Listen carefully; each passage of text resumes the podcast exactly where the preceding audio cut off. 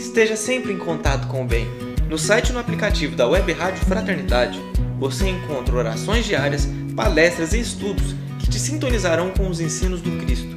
Para acessá-los, basta entrar no site www.radiofraternidade.com.br ou baixar o aplicativo da Rádio Fraternidade. Neles, você pode ouvir a rádio em tempo real ou acessar o nosso acervo. Web Rádio Fraternidade, a emissora do bem na internet.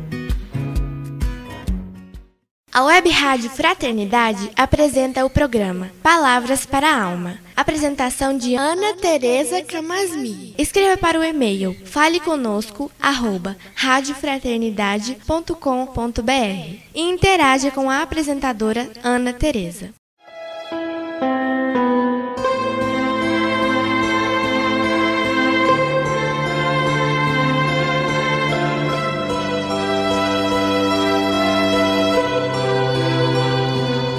Olá, amigos da Web Rádio Fraternidade.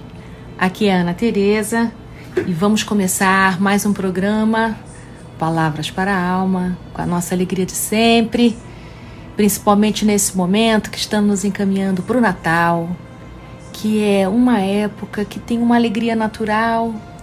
A gente fica de coração mais aberto, tem um entusiasmo que vai chegando nos espaços que a gente está e embora esse ano seja um ano que estejamos dando conta desse desafio da pandemia, nós podemos fazer o Natal à nossa maneira, mesmo que seja sozinho, mesmo que seja só você e seu filho, ou você e sua esposa e sua mulher, seja você e sua mãe, você e seu pai, ou você sozinho mesmo em casa.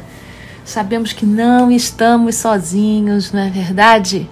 Estamos acompanhados pelos amigos espirituais que nos protegem a caminhada, que nos acompanham desde o nascimento, às vezes nos acompanham de outras vidas e estão junto de nós nessa jornada, nessa encarnação atual.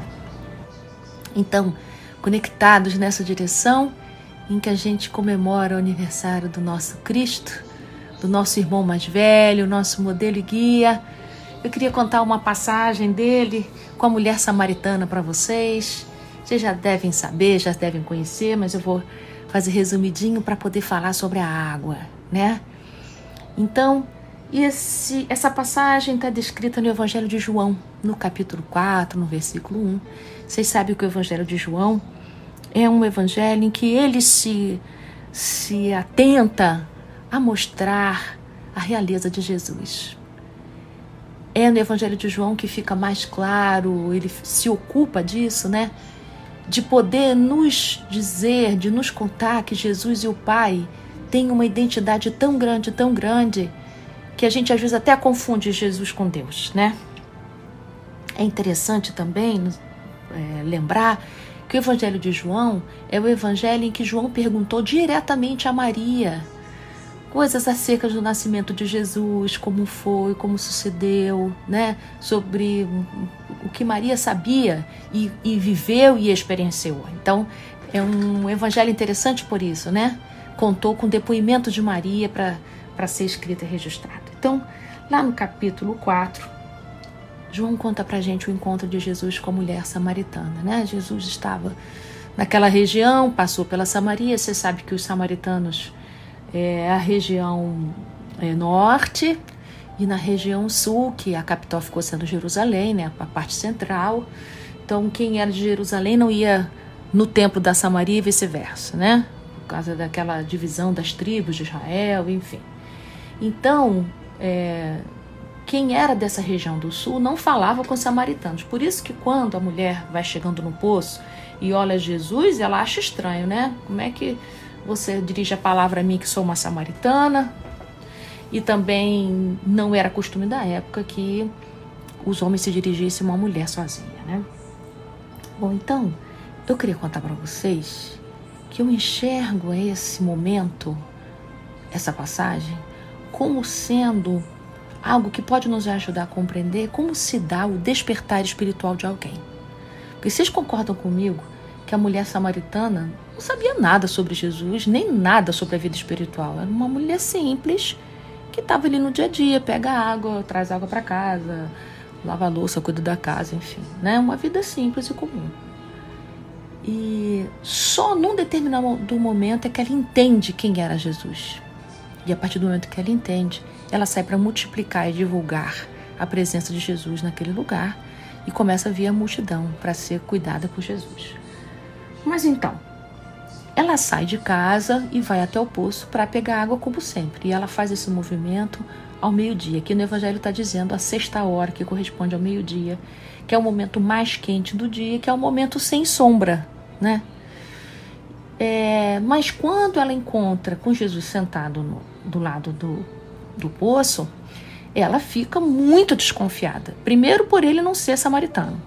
Segundo, por ele se dirigir a ela diretamente e dizer: dá-me de beber. Não vê nenhuma vasilha na mão dele para pegar água no poço.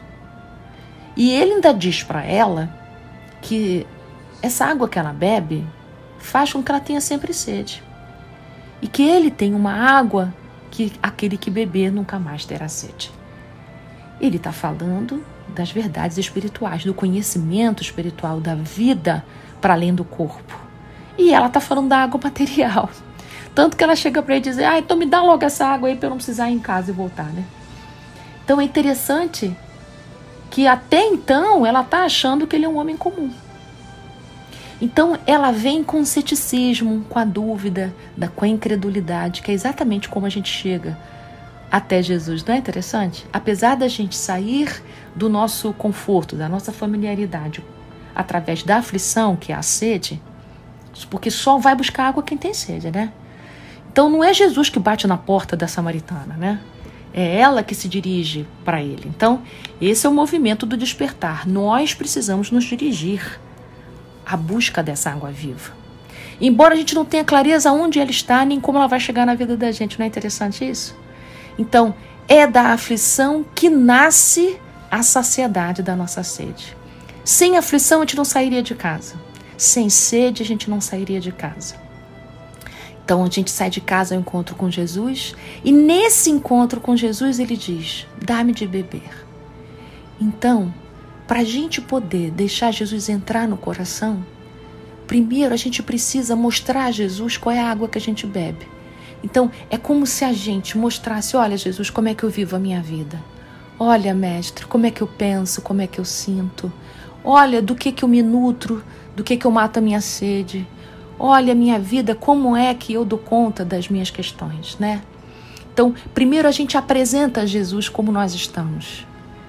E depois que a gente apresenta a Jesus isso, e nesse apresentar a Jesus, a gente também está vendo a água que a gente está bebendo aí sim que a gente tem condição de poder receber a água que Jesus tem para nos dar, a água viva do Evangelho, a água das questões espirituais, a água da saciedade de transcendência que a gente precisa, que dá sentido para o nosso viver. Essa é a sede que a gente tem. A gente tem sede de sentido, a gente tem sede de sagrado, a gente tem sede de significado. A vida material, por mais glamourosa que ela seja, ela não dá conta das nossas necessidades humanas. Ela dá conta até um certo ponto. Tanto é verdade que você pode ter tudo e você pode viver extremamente angustiado, ansioso, esvaziado, entediado.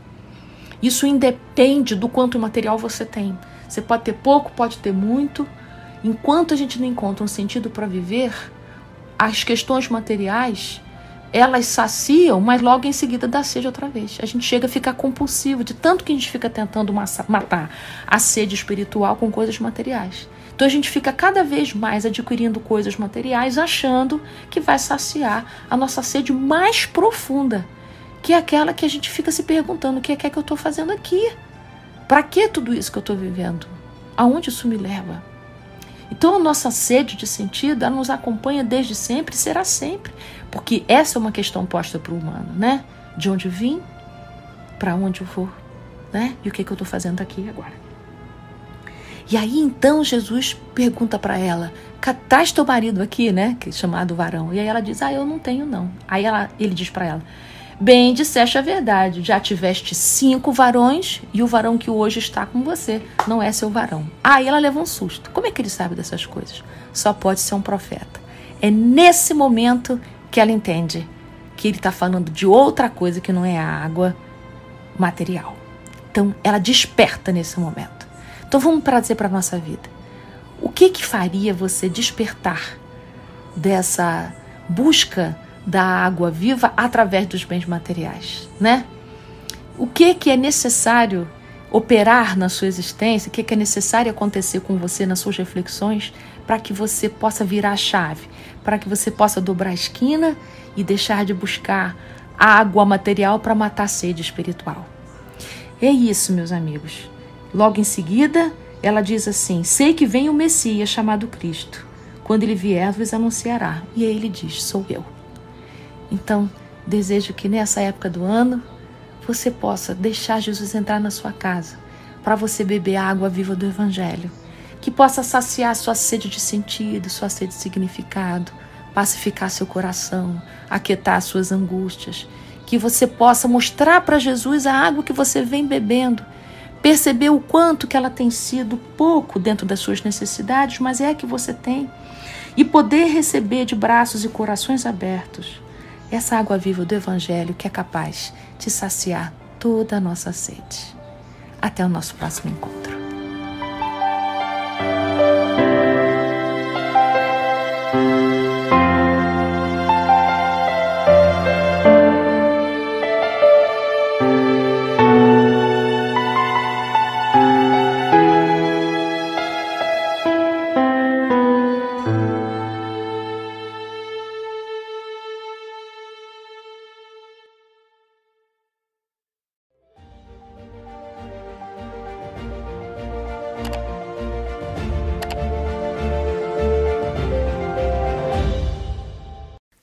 Rádio Fraternidade apresentou o programa Palavras para a Alma. Apresentação de Ana Tereza Camasmi. Escreva para o e-mail faleconosco@radiofraternidade.com.br e interaja com a apresentadora Ana Tereza.